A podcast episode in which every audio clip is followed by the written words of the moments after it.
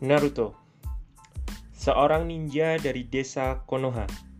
Salah satu desa militer terkuat di dunia ninja atau shinobi. Naruto adalah putra dari Hokage keempat yang bernama Minato Namikaze.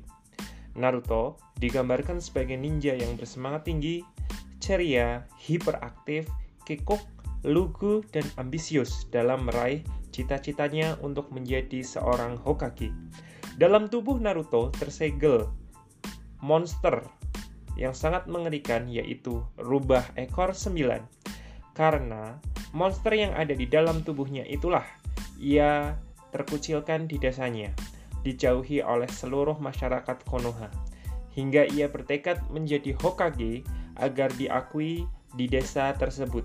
Naruto juga menjadi incaran ninja-ninja yang menginginkan kekuatan Kyuubi atau si rubah ekor sembilan.